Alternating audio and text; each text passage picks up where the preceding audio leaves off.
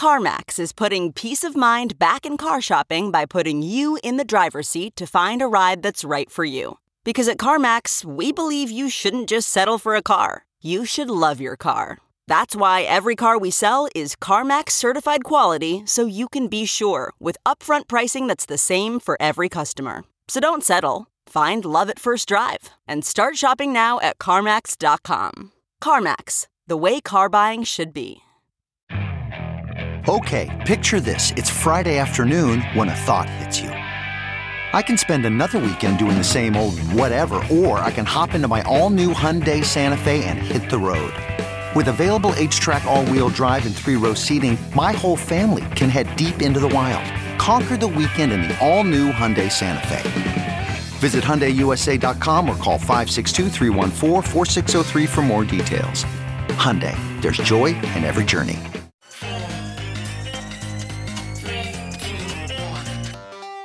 Welcome back to The Breakdown with me, N L W.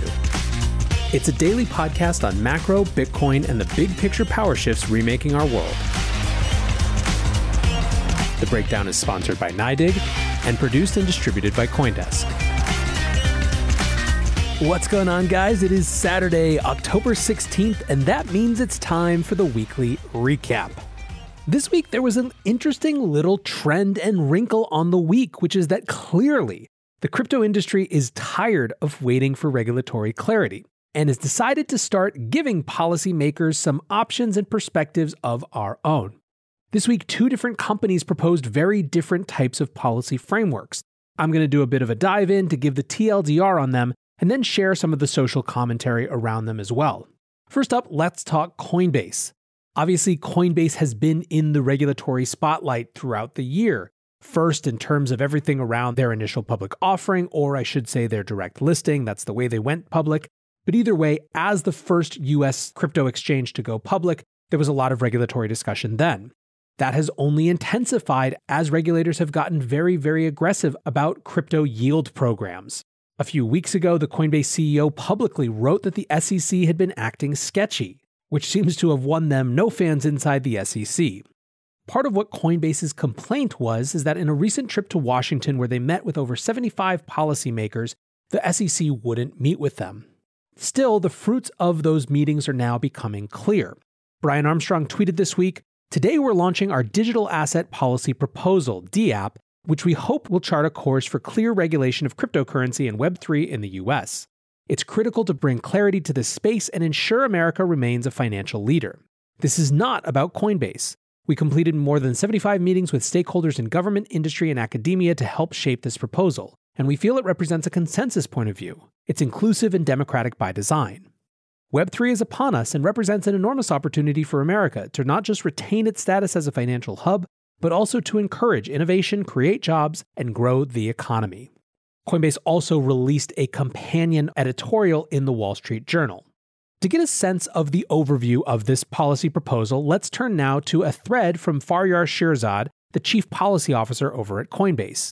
He writes, "Today we launched Coinbase's digital asset policy proposal, safeguarding America's financial leadership. We've consulted with U S policymakers, crypto experts, and academics from across the country. Our goal is to thoughtfully and respectfully engage in the public conversation about the future of our financial system. That conversation, we believe, requires recognition of two concurrent and broad developments. One, the blockchain-driven and decentralized evolution of the internet. Two, the emergence of a distinctive asset class that is digitally native and empowers unique economic use cases. We recommend four core pillars to inform future U S regulation. First, we need a new and digitally native framework for how we regulate digital assets, one that doesn't encumber innovation, inclusion, and financial empowerment for all sectors of society. Second, as they are efficiently done today, end-to-end crypto services must sit within a single regulator. Its authority would include a new registration process established for marketplaces for digital assets, or M D As. Third, instill consumer confidence by providing robust customer protection. This can be achieved through enhanced transparency processes, including tailored disclosures to inform purchasers of digital assets. Fourth, promote interoperability and fair competition. To realize the full potential of digital assets, M D As must be interoperable with products and services across the crypto economy. This can empower and protect a thriving consumer and developer ecosystem."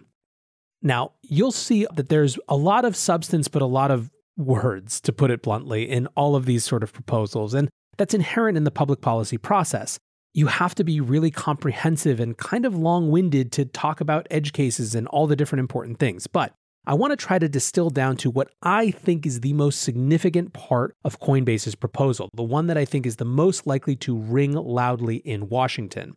And that's the idea, as they say in their GitHub, that we should, quote, designate one regulator for digital asset markets. So let's read that section of their GitHub proposal. This one regulator of digital asset markets would have authority that included one, a new registration process established for marketplaces for digital assets, M D As. Two, appropriate disclosures to inform purchasers of digital assets. M D A regulation should support the efficiency benefits of straight-through processing. M D A should be authorized to perform the full lifecycle of digital asset services, including digital asset trading, transfer, for example wallet services, custody, clearing, money payment, staking, borrowing and lending, and related incidental services. The regulator should be authorized to offer different registration paths for different kinds of M D As, depending on the scope of activities they provide. Regulation should focus on equal and open access to digital asset trading for all market participants, retail and institutional. A dedicated self-regulatory organization, or S R O, should be established to strengthen the oversight regime and provide more granular oversight of M D As. All registered M D As should be required to be members of the S R O. The S R O should establish the self-certification process that an M D A would use to make a digital asset available for trading on its platform. The framework would preempt state-by-state registration and related regulatory requirements. The treatment of platforms and services that do not custody or otherwise control the assets of a customer would need to be inherently different from an M D A that holds and controls customer assets and is therefore not addressed by this framework. So there is a lot here to unpack, but like I said, I think it's the most significant part. Let's actually zoom out again to their companion blog post to see how they articulate it. Again, they write, the crypto economy is defined by two concurrent innovations, the blockchain-driven and decentralized evolution of the internet and the emergence of a distinctive asset class that is digitally native and empowers unique economic use cases, both of which have manifold impacts on our financial system. The changes made possible by these two innovations are transformational, but do not easily fit within the existing financial system, which assumes that the structure of our financial markets will remain largely as they have been in the past. Our financial regulatory system is predicated on the ongoing existence of a series of separate financial market intermediaries, exchanges, transfer agents, clearinghouses, custodians, and traditional brokers, because it never contemplated that distributed ledger and blockchain technology could exist. A new framework for how we regulate digital assets will ensure that innovation can occur in ways that are not hampered by the difficulty of transitioning from our legacy market structure. What's really being discussed here is that crypto exchanges are not a one-to-one replacement for traditional stock exchanges. Instead, they are a one-to-one replacement for a huge number of intermediaries in the traditional financial world. This brings enormous benefits in terms of efficiencies and cost to consumers, but it is something that is fundamentally new and not reflected in existing statutes and regulations.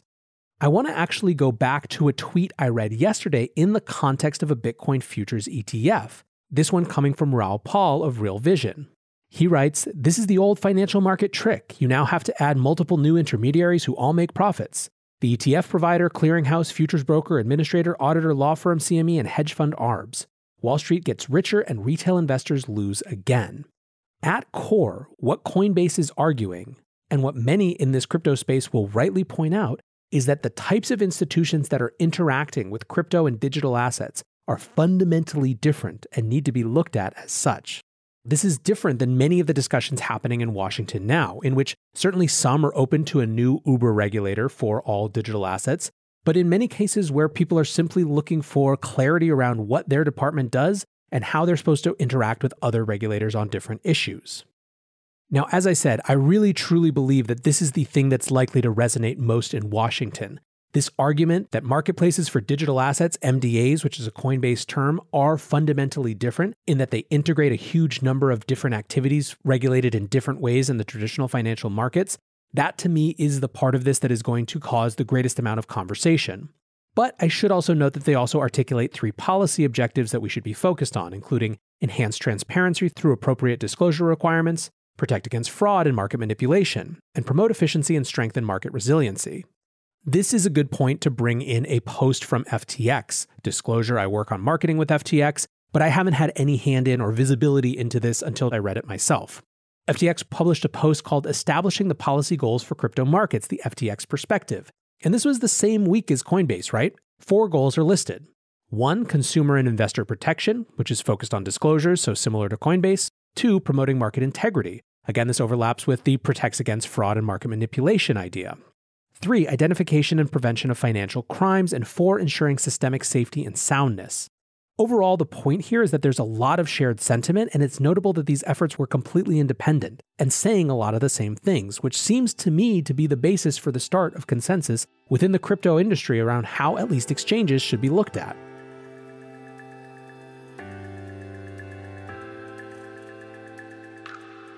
This podcast is sponsored by N Y D I G, the institutional-grade platform dedicated to building a more inclusive financial system through Bitcoin. To find out more about N Y D I G and their mission to bring Bitcoin to all, go to N Y D I G dot com slash N L W. That's N Y D I G forward slash N L W.